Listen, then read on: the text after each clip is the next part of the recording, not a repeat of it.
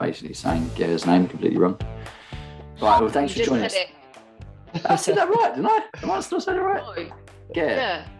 I mean, if you want, you can all pick your own pronunciation, and we can leave it to the listeners to decide which one they prefer. It was Jet, right? Ger. But I'm not going to correct you. We're, we're going to go through the text. round. Everyone back in. Going to be. It's, it's the Gaelic. It's the The Gaelic audience. We're trying to uh, we're trying to sort of alienate. Hang on a second. Don't tar us all with the same brush. I can barely say the name of our podcast, so I don't know why I opened it. Bloody I don't think anyone can say the name of our podcast. I can't. So, have you listened to any of the shows before? You accompanied me through my local shop over the weekend, and it Oh, was that's a lovely good. experience. I was incredibly impressed with the breadth of your app news, by the way. Like I have never heard like that much investigative reporting done. Calling it investigative reporting is quite generous. don't belittle my work on this, John. I spent bloody hours collating this stuff. You're a touch echoey. You need to get the pillows out. Uh, got loads of them here. Hotel room. Yes. Yeah, where, where are you exactly? I'm In in Madrid. Very snazzy. In Madrid today and the Barcelona tomorrow. It's just a bit of a pain though because it's very unpredictable timing wise. It's not unpredictable, is it? It's it's an hour. It in from- It's there's It- nothing difficult about it. it's always the John. same. I, I also don't know why I'm agreeing to let God. the order change, just as you can It's, go run um, off around Madrid. Hello, and welcome back to the Digitals in a Cruel World podcast. Uh, my name's Ryan Piercy, and I am your host for today. Got a really interesting show today. We have our first cornerstone sponsor on. And for those of you who don't know uh, what a cornerstone sponsor is in the Digital in a Cruel World podcast realm, that is basically our lifetime sponsor, one of four lifetime sponsors that we will be working closely with. But before we delve into this, firstly, I want to talk a little bit about what the show is about today, which is open banking and open banking payments specifically, which I know, John, you love. You love open banking, don't you, mate? so you're looking forward to today and how you been? Thanks, Ryan. Yes, I am looking forward to today's session uh, and today's interview with the guys from Comma massively. It's definitely one of the most exciting spaces in the accountancy world at the moment.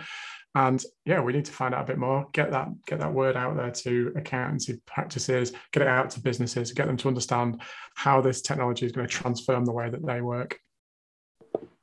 Cool. We're definitely going to be very interesting to hear your your interview. And Indy, our wonderful producer, how are you? Where are you at the moment? I am in Madrid gallivanting, but I wouldn't have missed today's episode for the world because, as you said, we are really excited to have Comma on board and hear more about open banking in its rawest format, how it compares in the market, and for anyone that's kind of coming in to try and understand what this open banking thing is and where it fits in their spectrum, at least we've got the opportunity to do it some justice.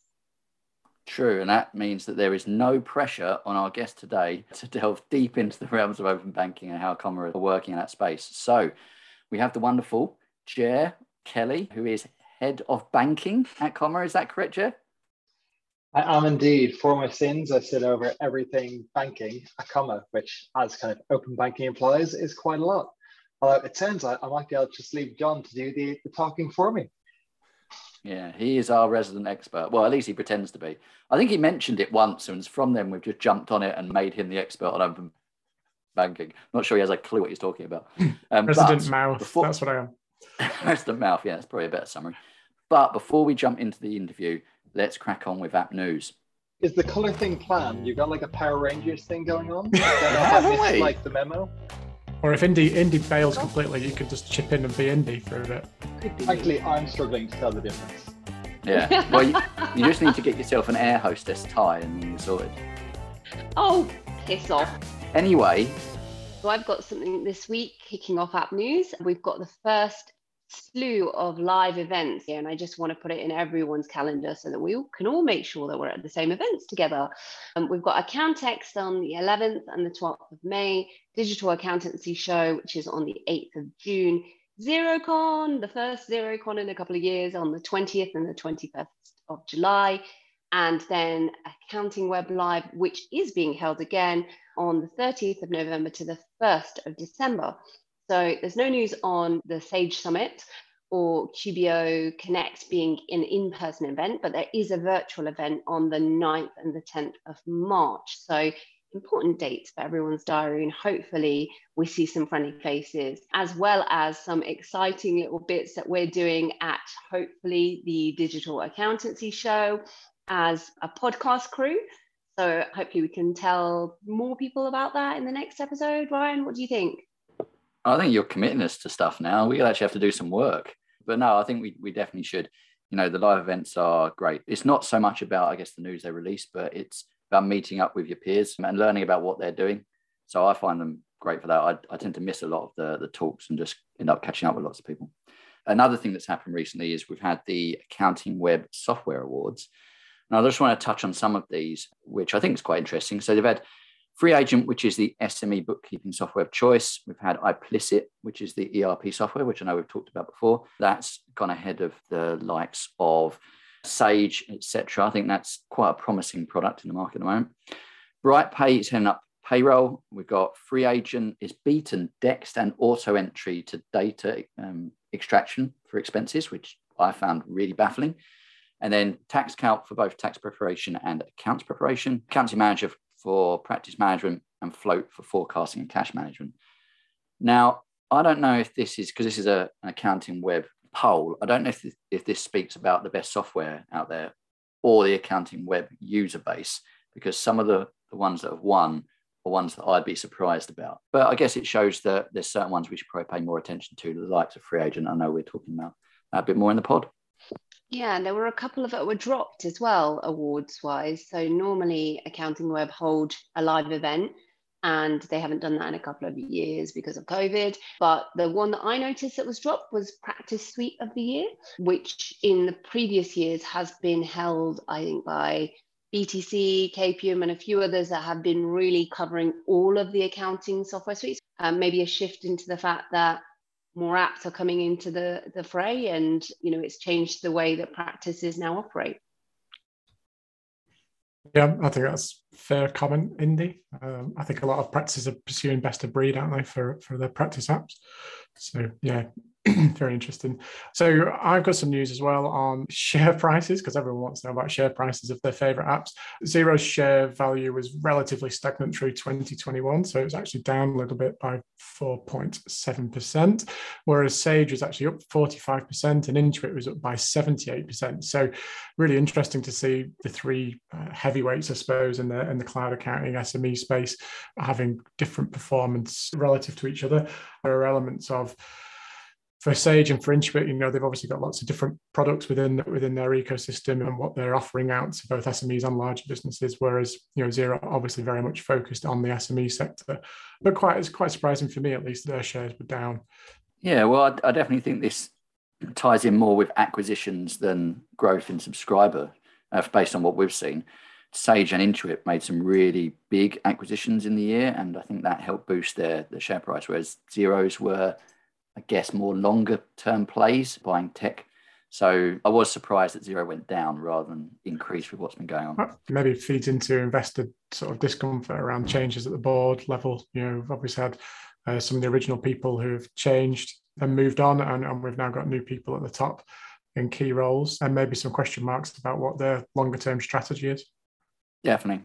I think this ties also into the, my next bit of news, which is Intuit's released their quarter results to January 2022 they've not got much growth overall, but I thought um, a, a, key bit of information was that their small business and self-employed area, so I guess the, the key product that we work with, has jumped up from 1.08 billion last year, so 2021, January 2021, the quarter ended, to 1.58 billion the quarter ended January 2022. That's that's huge growth in revenue. We don't know any more on the details of what that breakdown is, but that was one of the biggest growth in their overall revenue. My guess is that's something related to tax season and the amount that's paid on filing tax, probably over in the US uh, more than the UK, which is more subscription model. But that's a punt. There was something interesting that I wanted to ask you both about whether your firms are adopting this approach, but the hybrid working has been rolled out to 79% of firms the majority of them being in mid tier and only about 34% engagement with the smaller firms. So, how has that translated for both of you in this space? Yeah, well, it's definitely something that we've brought in. Historically, the first adopters of this were smaller firms, and then COVID obviously forced mid tier to consider how they worked, being able to work from home, and it, in I sped up that that change process that goes through mid tier firms. And once they realised it worked, you can just roll it out and scale. And I think pretty much every mid tier firm realised actually there's not a massive negative effect. Is that something you've seen, John? Yeah, I totally agree with that. We've had hybrid working operating obviously throughout the the COVID restrictions and things in terms of when we couldn't work in the office, then when we could, and maybe uh, trying to figure out what the right balance was.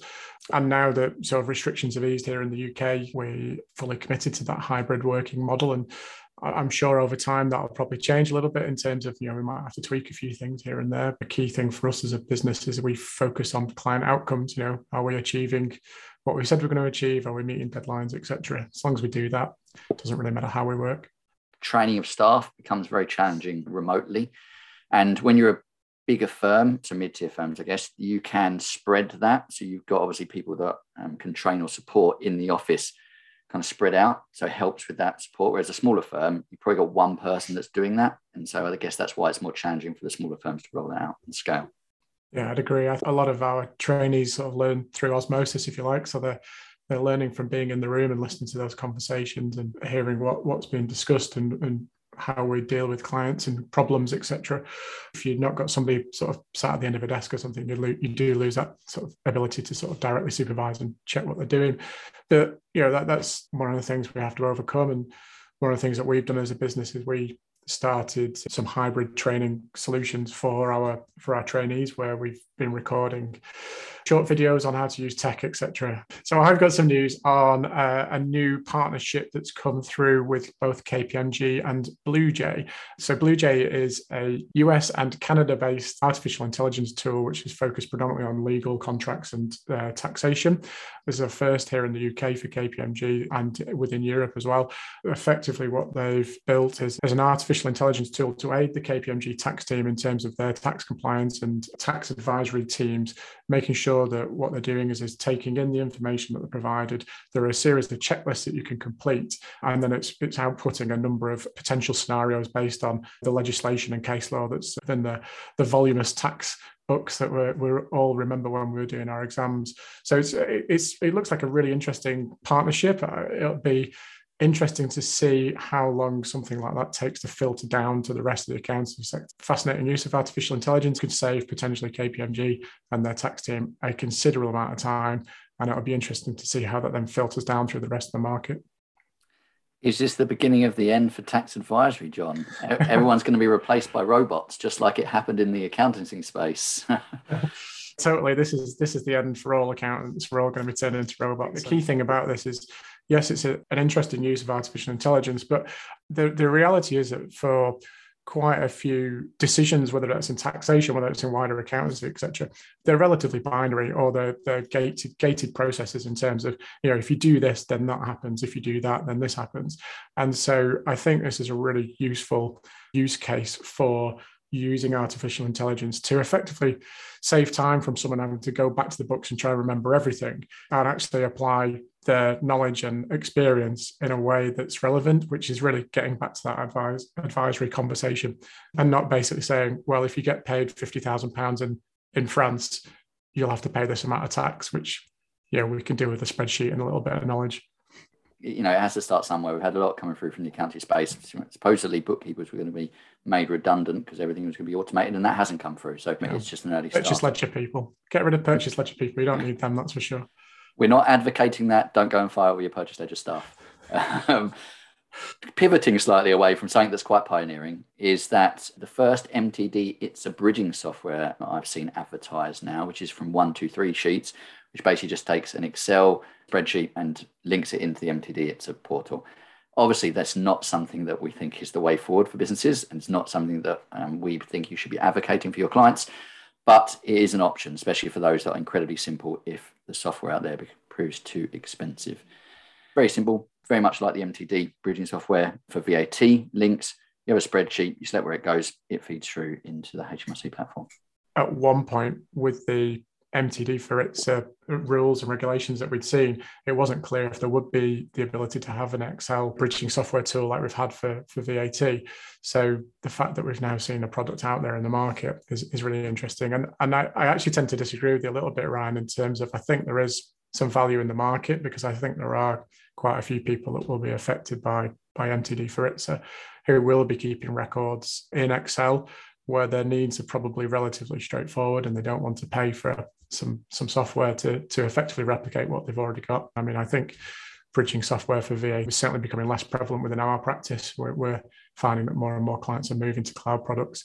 And I suspect that will probably be the same for ITSA over a period of time. And of course, corporation tax in five, six years' time when that comes. Okay, moving on. The open banking 90 day rule is about to be removed fairly imminently in about a month or so's time. It's one of the major frustrations that a lot of accountants experience when dealing with things like bank feeds and other products. Uh, the fact that it's due to be removed is, is I think, going to be very helpful for accountants, bookkeepers uh, in the marketplace. The Analytics guys did a really interesting piece on this on Accounting Web, and their take on it is, is that, as, as ever, slightly frustratingly, this is going to be a little bit patchy because it's down to the banks to implement these 90 day rule changes. And that, of course, means that unless someone gets hold of this, it's going to be a little bit inconsistent. This 22nd of March deadline, when that rule change is supposed to happen, may well may well slip. In fact, I would say it's almost inevitable to slip because we know that the high street banks are pretty crappy when it comes to technology. Yeah, I think I think that's a definite. But let's see how much it sits by. Hopefully, not as delayed as the initial open banking launch. All right, let's jump into specific app news. So, Oracle NetSuite has launched a Cash 360 integration, which is a cash management dashboard. Basically, it looks like the same cash management dashboard you have in small software that looks at your debtors um, and your creditors, looking at your payment um, terms, and bringing that in to do a simplified cash management flow. I'm sure there's a lot more interesting tech built into the back of it, but it looks like they're just replicating what's been in the marketplace for a while on a bigger suite.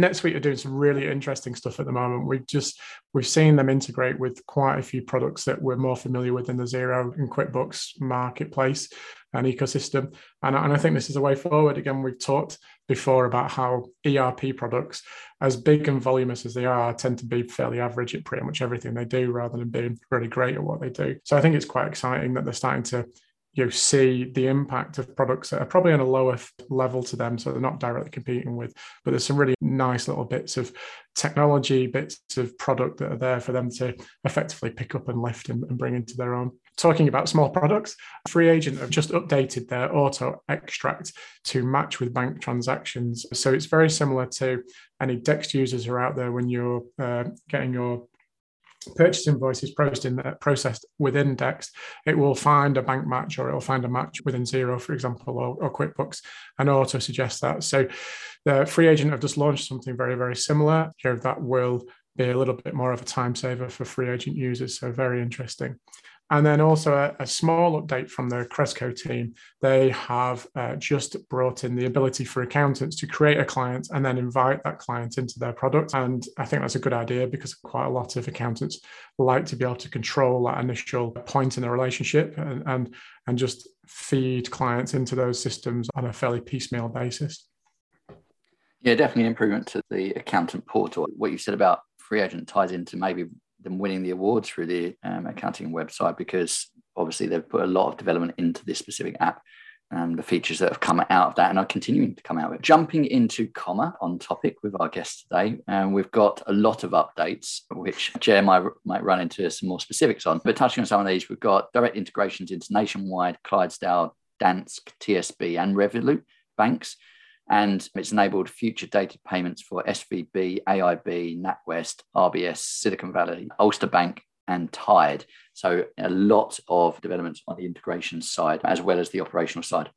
They've done a lot of work on that Xero integration regarding the, the pull down of bills and the control in that side. And they have built an integration into the Xero payroll side from an export file situation. You can just export the file, throw it into comma. I'm sure I'm simplifying this, uh, Jeb, but throws it into comma and then you can make your payment from there. Conversely, though, Telleroo have integrated directly into Xero Payroll um, and have announced that as a world first. So from within Xero, you can make a payment directly into the Telleroo system and push it out to your, I guess, your relevant employees from there. And it'd be interesting, I guess, to hear a little bit later um, what Comma are doing in that space.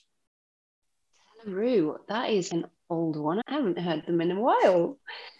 I haven't heard news about them in a while. Well, they're having to do so, something now, aren't they? Because because Comma are, are in the market shaking things up. Got to go and do something about it. Um, I, th- I, think Telleroo. Let me just let me just check this. But I think Telleroo have lost their main man as well because I think Michael Riedler's moved on. Michael Riedler. So Michael Riedler is doing something on NFTs at the moment. Definitely worth following. But I think that once he kind of taken a step back, it all kind of won't Pete Tong for a little while. Are we are we saying that NFTs are worth following? I think the jury's still out on at the moment, aren't they? We uh, wait a minute. How much have you invested in the in NFTs? She's got NFTs with my face on. and there are many women lining up to have them on a dartboard, John. so, I hope that's a um, virtual dartboard. mm, mm, we'll see. Well, we'll see. at one of the accounting events, we'll see. Yeah. Um, right. So we've got some news on the raises this week. We've had uh, a raise from Karbon, who have had 66 million invested in by Tidemark. So they are practice management software, and we uh, were fortunate enough to attend their roundtable, and it sounds like they are spending a lot of money getting the um, launch into the UK cemented, and also they are. I don't know what else they're doing actually on this one. Do you know? You say they're getting their launch fermented. Cemented. I don't know. Cemented. Um, but I don't know if you know any more about them, Ryan, and what their plans are. Well, I guess from our discussions at the round table, Karbon had a, a, huge push in America. They're they're a bit slower in the UK to get traction, and I think this is actually the investment is less about the specifics of what they're doing, but speeding up the amount that they are trying to build into the system over the course of the next year. They've had great traction with smaller firms up to a certain size, but there's certain uh, requirements that larger, more complex firms have that they didn't have the functionality for. And I think they're having to build that in to really engage with those firms. So I believe, well, it's speculation, that the raise will just help them throw that investment into the development team, bring that out quicker because that is is gaining traction quickly. I, I think Karbon as well are also probably the practice management system to, to look out for. I think they've got the the the greatest ability to scale up for mid mid tier firms where we, we've all got a big problem around PM. Yeah. And the fact that Pixie are targeting the smaller end of the market and they had their raise, let's not forget, a few months back, I think that we're probably seeing that Karbon will pick up a lot of steam this year. Senta were going after this space, but then um, getting bought by Iris, I think has had a, a big negative impact for the impression of what's going to be thrown into the software from a development point of view. I know there's lots of people that were looking at Senta and then it turned them off of, of the idea of pursuing that any further. And so there is a gap, especially on the cloud side, because the, the larger vendors have struggled to develop a pure cloud product in the space. So yeah, have got a lot of opportunity. There's an irony to that Senta acquisition, though, isn't there? Because Iris are probably you know between them and CCH are probably the two main players in the mid mid market firms, and you know to then buy a, a cloud product and turn a load of people off is a bit silly.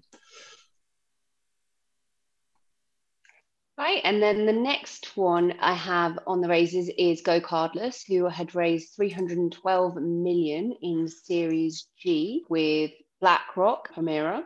So that is again more exposure and you know, there was a couple of linkedin posts about it. I don't know if you have any more information on that. Guys? No, nothing specific from me. They're just a behemoth now and i think it just helps them with their continued growth in many different jurisdictions.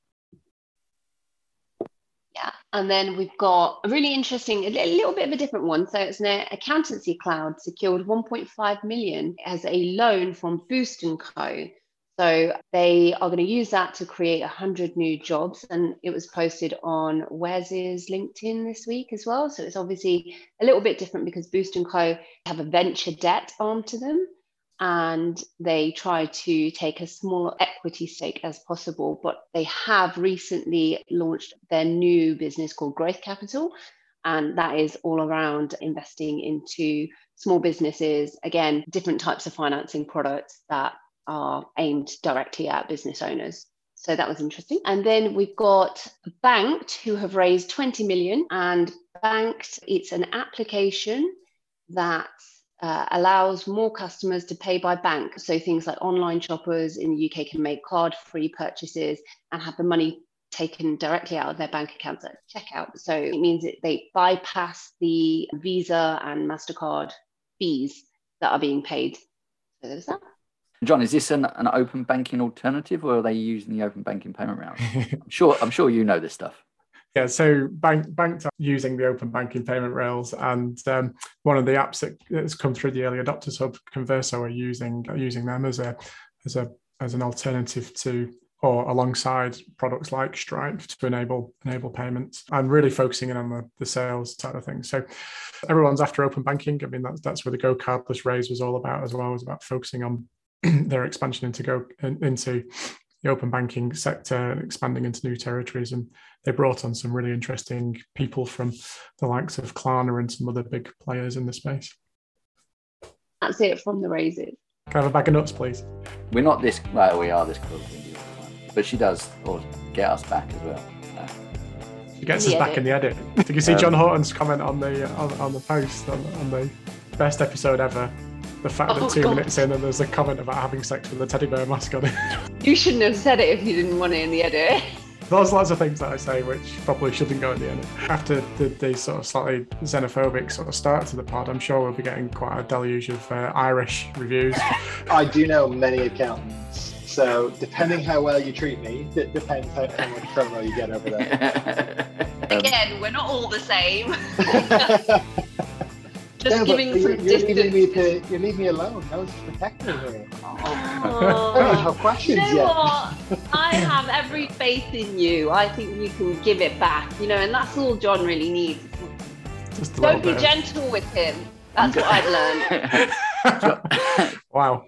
Uh, so, as Ryan said, we're joined by Ger Kelly today from Comma. I'm really excited to find out a little bit more about Comma, particularly as they're one of our cornerstone sponsors. So, you know, really exciting that they've uh, seen the opportunity to tie up with us, and equally, we're pleased to help them convey the opportunity that they've got for the marketplace. So, just by way of background, you know, Comma is one of a new set of payment apps that have come into the market, and these guys in particular are based entirely on the open banking payment rails, which means that for anybody that's interested in using them, you can connect them to your cloud accounting software you're then able to pull down the invoices and also payroll information. And from a single push, you can take yourself straight into your banking app and make those payments. there. so it's a really seamless, slick process to do things. And for us, uh, certainly for me anyway, this is the future, particularly for B2B payments. So, Ger, tell me uh, a little bit more about your background and also how Comma came about and, and, and why you've really sort of embraced this opportunity. Yeah, sure. So my background has primarily been the financial side, the payment infrastructure layer. So kind of actually connecting the financial institutions into, yeah, I guess kind of similar to your own enthusiasm as a case. So I really saw the opportunity kind of what open banking is bringing to the market and what it can really mean as this kind of grows and banks open up their APIs and that data a lot more. And I think that's what Comma is really very much based on is kind of what can this technology do? And I guess, you know, what we see ourselves as doing is we're on this mission to basically remove financial process bullshit, right? So all the processes that kind of just exist because that's what banks do, we we're here to fix that, and we're we want to look at them and say like, well, how could this work better? You know, you gave a great summary as to kind of how we do that. I think the key part of that is how we use bulk payments, right? There's a lot of softwares out there that allow you to kind of like pay your bills one by one. And yes, you shave a couple of seconds off. But if you're talking about your payroll or you know your end of month invoices, you don't want to be doing that line by line. You want to say, yep, I agree with this, tap, tap, off we go. And that's what Comma is here to do. Awesome. And um, so on that bulk payments thing, because you're absolutely right. I mean, that's probably the key to what you guys have brought to the space at the moment. And there are others who will do that one for one payments, which I know for a lot of our clients, for their end suppliers, is a frustration because you end up with lots and lots of transactions going through. It doesn't really work for them is there a future to automating that process even more? Absolutely. So, one of the key, I guess, issues we face is that bulk payments isn't key to kind of the open banking regulation. So, it's something that banks have kind of slowly been coming to terms with and rolling out. Hence, back during kind of you know the, the news, you heard this big slate of things that we're introducing, and this is as banks are bringing them on board, we're we are integrating as quickly as we physically can to get all that functionality to users. Okay, cool. And is there a, is there a risk to comma of, of the banks doing this themselves? Because obviously, you know, for most businesses, they'll be used to making payments within their own banking apps themselves. That's probably the traditional way of doing things. So, how do you guys protect yourselves from that risk? I mean, you know, there's always the risk that, that banks will kind of see the value of open banking and try and find a way to monopolize that for themselves. But equally banks know they represent that legacy infrastructure that legacy technology in kind of its purest form. And that's why open banking came along right? That kind of the entire world was crying out for the need for this industry to work better and it just wasn't happening. So i think it's very much a case of co-creation with the banks. They're fundamental to making this work. What we're definitely seeing is more and more those banks are investing more time and more resource into what can they really do with open banking and unlocking this marketplace. Users don't have to be shackled to the long lead times it takes for banks to develop you know, integrations that players like Comma, we come along and we actually find a way to connect up that journey. While banks could in the future look to do this themselves, it's a question of why do they need to when it partners like us who have actually already thought about it and can react in a much more agile fashion. Okay, excellent. And is there a, a, sort of a key to that? I suppose the key to this for me is that when you're dealing with B2B payments, and particularly when you start start to deal with slightly larger businesses, they will have a, a, much more layered structure to how they go around doing that accounts payable process, and particularly around uh, payments. So it may be that, for example, one person might set up a payment, but then someone else has access to the account to actually agree those and, and, and press the button to send them. So is that something that Comma are going to focus on in the future to build into their product? I'm so glad you asked because it's not just a case of we're going to build it, it, it is at the core of our product. It already exists. So we built our product with in mind of a lot of small businesses use the likes of kind of outsourced accountants who conduct that payroll from them and historically have just sent them an Excel file or kind of a list of here's what you have to pay. So as part of our journey, we do have the ability for users to kind of create a payment run and then share that link over to whoever you know, has the authorization or the bank account details. It doesn't all have to be done by one person. It can be shared out. And so, yeah, that is key to what we do. And I think it's key to how the market as a whole works, right? As you look at these bigger businesses who still feel these pain points, you know, as you say, there's more complexity that we need to unpick. And that is something that we are fundamentally trying to address. Excellent. And I suppose I probably should ask this before we get too far into this, because as most listeners will probably know, I'm very enthusiastic about open banking. I'm sure you're equally enthusiastic about it. But is open banking truly the future? Absolutely. It's the trend you see across every industry, the need to kind of conglomerate what has uh, traditionally been very segregated industries and segregated functions and basically refine them into user journeys. So the idea of kind of looking at what someone's trying to achieve rather than just a single step in that process. And so open banking is really allowing players like Comma to do is to find those journeys and kind of sit on top of them and find out what really makes them work and unpick those use cases. So if this is left in the hands of the bank, there's there's only so much of this they can solve right? So what they need is someone who can actually kind of sit here, have the conversations with, you know, the small businesses, with the people actually having to key these payrolls and figure out how can make this work better. And we can then react in a much more agile fashion to make that a user journey that just really makes a difference to users, to small businesses, and just it, it buys them time. You know, I think that is at the core of what open banking can unlock. Yeah.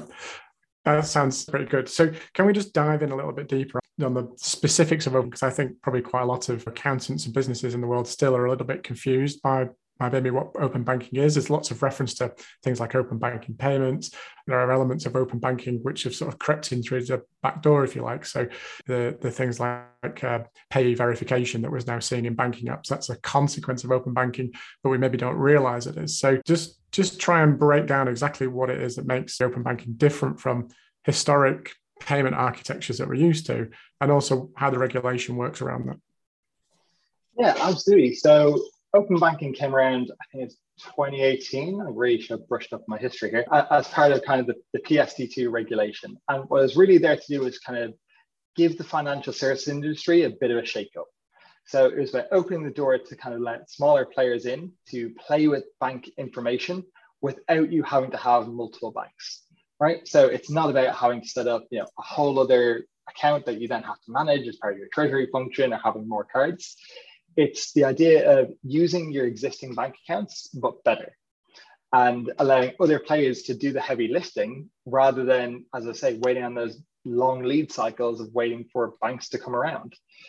Um, in terms of that regulation, it only goes so far, right? So there's lots of discussion as to what could be done better. And I think while those discussions are ongoing, what we're seeing more and more in the market is that people are turning to kind of in-house solutions. So kind of between specific providers or particular banks, it's like, what can we do to make this work? I touched on before that bulk payments isn't a direct requirement of open banking. However, it makes sense, right? Like no one wants to have to pay payment by payment, authorize every single one. And that's the journey that we're going to continue to see is that we're going to have a much more common sense. How do we want this to work rather than what does the regulation say? That, that's it. There's a lot of work to be done by the banks to get to that point, but that's what we exist for. Yeah, and a lot of the banks are, are, mandated to comply with the, the regulations that are set and things like that. But, but from my experience in the marketplace, that you know the banks aren't always all playing you know the same game or certainly aren't providing necessarily the same information. And we're seeing issues with with what should be simple things like bank feeds and problems being created in Xero So, uh, do you, do you think more should be done to you know get the banks up to a, a, level playing field where they're all providing you know the same information and, and dealing with people like yourselves in the market in a similar kind of way. Absolutely. And as i said i think that's what a lot of these discussions are about is trying to kind of figure out what is the best case regulation for this. But in the meantime it is about having those conversations about how do we want this to work and focusing on the user flow not on you know the legal requirements of it yeah, cool. And just a quick pivot then on, on open banking, because open banking is obviously not just in the UK. We know the PSD2 regulations were European wide because it was EU regulation. We also know that we're seeing in territories like Australia, Singapore, Canada, for example, and also America. And I just wanted to touch on maybe two things. One is do the regulations that we have in the UK place a limit on Comma's potential growth, or does it create opportunity to move into other markets as well? Potential, absolutely. So the UK is very much seen as the forefront of this open banking movement in terms of how far we've come. And what we very much see is that a lot of these other countries that are starting to introduce open banking are learning from the lessons we've learned here in the UK. I think Comma being the first of its class to provide this bulk payment processing via open banking has really set the standard for what other banks in kind of international markets need to be thinking about. And we bring that expertise in kind of our expansion to these conversations with banks that we can tell them, you know, this is what your customer is going to feel when they do this. And it's that co-creation journey that we have with the bank that when payments are failing, it's not just on Comma, it's also on the bank, right? That customers quite frequently are asking us like, oh, I was really frustrated by this. Like, is anyone else doing it differently? And I think that's where the biggest opportunity for banks really lie. Yeah. And how do you think that might contrast with somewhere like America? So obviously over in the States, they've chosen not to do open banking by regulation, by compliance. It's it's being led by the market. Do you think that's going to create its own different challenges?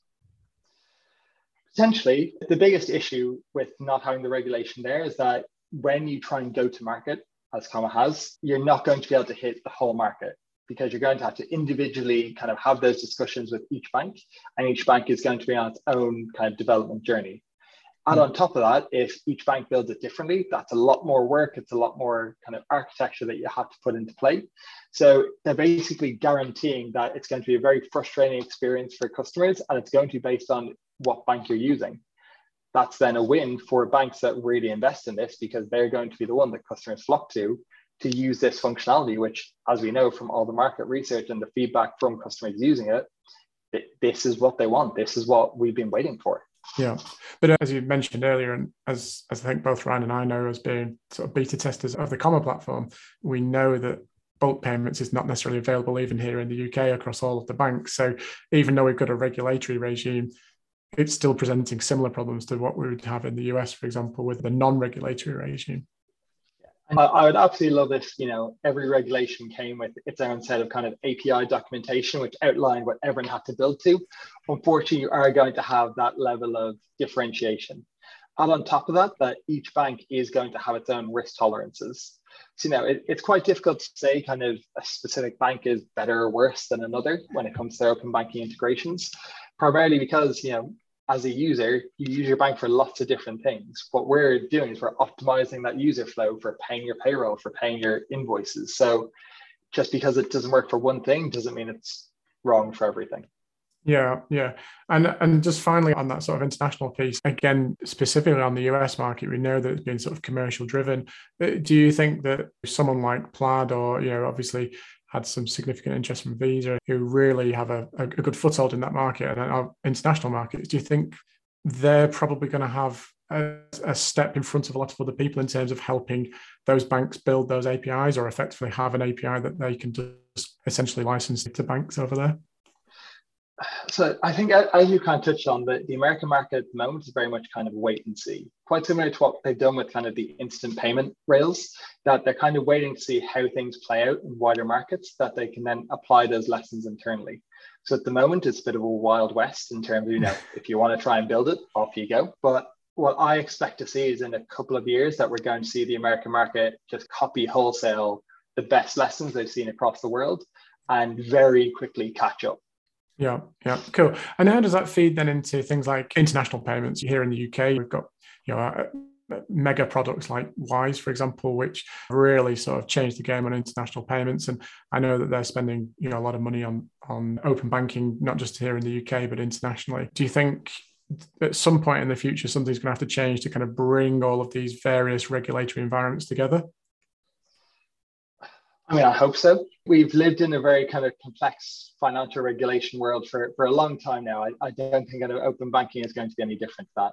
But what I really think is because of how the market is developing, we're going to see a much more kind of consensus driven process to defining what these standards look like. It's more typical to the technology world, but I think once someone can kind of put their hand out and say, like, we've cracked this, what we're going to see is everyone else kind of jump on that bandwagon and you know, mimic whatever that standard has been set at. So it's kind of a waiting game to see who really cracks that open banking formula first. Mm. So for me, the opportunity is all here in the UK. As far as I'm concerned, you know, we were one of the first. I think we totally embraced the regulations. We embellished the regulations to a degree as well, and I think we've got probably one of the most exciting ecosystems to build out of and build on top of at at the moment. I, I, don't think I add much more to that. To be honest, like it, it is an incredibly exciting space to work in. That the applications of what you can do are, are almost limitless, and I think that's almost the restriction we have of we can't solve everything at once, and we, we have to kind of you know start to break these up into the smaller chunks. But it, it really is just a case of anything you wish your bank could do with open banking, you can, and it's just a case of finding that use case and building out that flow. Yeah, cool. And so, where's the future go for for Comma? As you say, the kind of the, the, there's so much you can potentially do, but clearly that means that you've then got to bring a layer of focus to what you can do in the in the near future and the long term future. For so, what are the, the key things that you guys are looking at at the moment? Yeah, absolutely. So as you touched on, kind of the UK market is incredibly exciting for kind of all the developments that are going along. And um, we're keen on just setting that first place example, as I touched on, of there's a lot to be done in this bulk payment space and for SMEs in general. And I think it's trying to define what we want that to look like as an industry and then applying that to the space. So working with the banks to identify what's currently missing from their integrations and trying to find a way to add it in a way that really facilitates value for our users. Once we crack that, it's kind of a case of the sky's the limit. You know, we, there are plenty of other problems out there, and there's multiple markets that you know are crying out for open banking that we can apply those lessons that the UK have learned and, and bring that expertise with us as, as we grow. Yeah, and more specifically around the payroll side, because again, Ryan and I, you know, both work for, for large firms. We've both got payroll bureaus, which thankfully we're not involved with. But, but historically, payroll bureaus were BACS registered and we were able to make payments on behalf of clients using that technology, although it was a fairly clunky and not particularly efficient process. So, more specifically, I just want to know more about the payroll payment side and who you integrate with and, and what that looks like. Yeah, so we're having lots of exciting conversations with every kind of player in the space. We're speaking to the payroll providers. We're speaking quite directly with the financial accounting softwares to kind of understand where that user flow starts. So payroll is actually quite a complex product, as you guys know, being big guys have to facilitate it. So actually trying to figure out where that journey starts and hooking into that and making sure all the information is pulled together. It's, you know, double entry might work for some parts of accounting, but I don't think it works for payments, right? Everyone wants to pay once, leave it at that. So yeah, we're, we're having lots of exciting conversations with uh, the payroll bureaus themselves about kind of how do we hook this into the product. So, you know, when you're actually looking at your payroll for the month, having that button there that just says kind of pay it, like let's go straight to the bank, let's authorize it, of payroll done for you know the day. Take those six hours you otherwise would have spent keying it through various systems.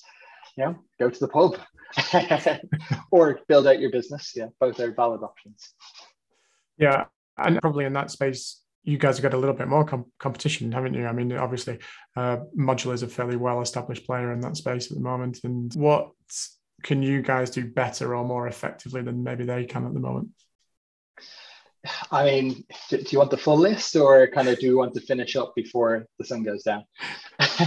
so I, I, think at, at its heart, what we're really driving is a user-focused experience. This is all about kind of how you use the product, not about, you know, what does our technology stack currently provide, which I think has always been the stance of these more legacy providers, shall we say. As well as that, it's about looking beyond just the single use case, right? So it's getting towards the end of the month. You're not just looking to your payroll, you have your invoices that you need to send out, you have a lot of other people you need to pay, and you don't want to be using different tools and having to jump between them. That what Comma is providing is that single one-stop shop that says you need to pay something, this is a quick way to do it. You don't need to worry about pre-funding accounts or you know manually keying different information. It's purely about what makes sense for you as a user. Just doubling back on something that you mentioned before, which was sort of around your bank specifically. So do you think your payment technology like like Comma is kind of the end of customers maybe having to interface as much with the banks in terms of initiating payments and things? So a bank's going to become just effectively you know a bucket where you hold your money if you like and, and everything else that we would normally do inside that bank app or online or, or in the branch is going to happen outside of that space in, a, in another piece of technology? It's an interesting question because I think it goes to the heart of kind of why there may be a level of maybe not pushback, but inertia in the kind of the, the banking industry in terms of is open banking a threat to them? You know, obviously I have a bit of a biased view, but I I really think it isn't. That these kind of open banking flows that we're building, it, it's a co-creation of value, right? That we can only work as far as the banks can go. And also that the banks have to understand that there's a level of service that they can't provide their customers, right? And that's where they need to find other players like Comma who can help fill that gap. So it really is that opportunity for them to find new partners and new kind of ways to solve problems that they're not coming up with internally. I, I don't think we're going to get to the point where you know you start to forget who your bank account is with. It's probably a good idea for you to keep an eye on what your balance looks like. But it's a case of what else can your bank provide you. Open banking facilitates account services to help you kind of keep track of all of your different balances in different places. It helps you make payments via Comma. But there are a lot of other services that banks still hold the keys on. Maybe in the future, we'll see challenges to those come along as well. But for the moment, what we're doing is adding value to banks. We're not taking it away. Yeah. And I suppose one of the key things for a lot of businesses and maybe for a lot of accountants is that we hear quite regularly in the news that fraud is always a big issue around payments, especially in the SME world. So, what can apps like Comma do to help minimize that risk of fraud in that in that AP and payroll process? Yeah, and, and, there's a couple of ways we're currently approaching this. So the first is obviously that aggregation of sources, right? So being able to see into your accounting software, into your payroll software, and pull that data from its raw format, it reduces the risk of you know that manual intervention or you know those slippery fingers keying the wrong thing. So it can really help offset those kind of unintentional fraud cases or kind of that man in the middle style attack. And um, there is another kind of big initiative that you've probably heard about confirmation of payee. That's also coming down the tracks. You know, that's currently in phase two, so it's still only kind of kind of sequestered for banks. But there is a plan in phase three to open it up to providers, you know, in the open banking space to allow them to make use of that functionality. And, and that's the end of fraud, probably strong way of putting it, but confirmation of payee fully allows you to turn like, am I paying who I think I'm paying? And combining that with the value that open banking is already deriving is just it's the golden solution. It's something we're pushing very hard to be a part of and to bring into our flow. I'm assuming that will be restricted either to the UK or the European markets to begin with, but the value there is to do that internationally effectively, isn't it? Because as you say, yeah, we know that the biggest amount of frauds happen on international money flows, not necessarily on in in country money flows. Exactly, and yeah, there are providers out there who are kind of building bases in Europe and abroad of kind of different ways to perform confirmation of payee checking. But the UK, similar to open banking, is really setting the pace for what that can look like. And as we see this adoption take off, I think what we will start to see is a lot of other kind of geographies really start to just copy our notes a little bit and you know skip ahead to the good bits. Yeah. And uh, do, you, do you think Comma will get to a point where they'll try and overlap more with the accountancy apps in terms of, you know, we know that in some countries, for example, we've got digital invoicing or either legislated or, or expected to be legislated in the, in the future. Do you think that will play a part in what Comma does in terms of development? I, I, mean, I'm not sure how much I can say before the head of product breaks down my door and kind of bashes me over the skull. But you know, we're what we're focused on is that value creation for the user. So I kind of mentioned before, our mission is very much about removing that financial process bullshit. And there's a reason it's quite that broad. It's really about kind of where are the inefficiencies in these flows and how can they work better. Mm-hmm. Um, so I don't think there, there's a need to say where we'll stop. It's just a case of how fast can we get there? Yeah. And one more question. Probably the next big thing that's that's coming down the track after the abolishment of this 90-day rule is variable recurring payments. Do you see Comma, you know, getting on board with that and how will that look and feel? We're, we're hugely excited for it. So obviously the recent announcements have been limited to kind of variable recurring payments, but between accounts held by yourself, um, which is great on kind of a personal level for people who have multiple cards, but unfortunately isn't quite as applicable in the business space. So once we kind of see the VRP really start to develop and get to a place where kind of we can apply that in a business context, again, we are hugely excited for what that can mean in terms of removing those friction points of the authorization journeys and jumping between a banking app and back out. And it will really just allow you to have such a smooth experience that you kind of forget that you're dealing with two different companies here it's this one single co-created flow with the bank and with Comma. So I, I, suppose the key thing for me is that you know for, for, uh, let me set out where i think VRPs are going to be really interesting. So like in the sme space you know if you don't have access to the large scale commercial banking that maybe a, a, big PLC would have, you won't have seen anything like bank account sweeping at all, for example. You won't see things. Um, and you probably won't have seen like pooled treasury functions that you maybe get in some group organizations. So I think that's one area where there's an application for that. But the other part of, of VRPs for me feels like it's more of an embellishment of what we probably already see with the sort of things like direct debit and I suppose to if you step back 20 years to sort of standing order. So what's your sort of take on that in terms of you know how that will develop? Yeah, absolutely. I think you, you've highlighted two of the very exciting use cases for it in terms of how can you use open banking to just kind of automate those flows of moving money in ways that make sense to yes groups definitely benefit from it. But even when you think of smaller businesses that they equally have these needs of kind of when they need money in certain places at certain times that having those integrated into the open banking framework that you as a small business owner don't need to stop and think about or hire an accountant or think about a treasury function. I know we were talking before about when does the end of accountants come and when you're all out of the job. I mean, depending how open banking goes, we, we might be seeing that a lot sooner than you think. Hopefully tomorrow. Um, I really hope this podcasting business takes off for you then. Thanks. Yeah. Do you want to tell us what you really think about Telleroo Crezco, you know, Pay with Wise, which is obviously built into Xero. What else is there? Let's think of a few others. All I can really say, and yes, I'm biased on this, but no one's quite coming close to what Comma are providing.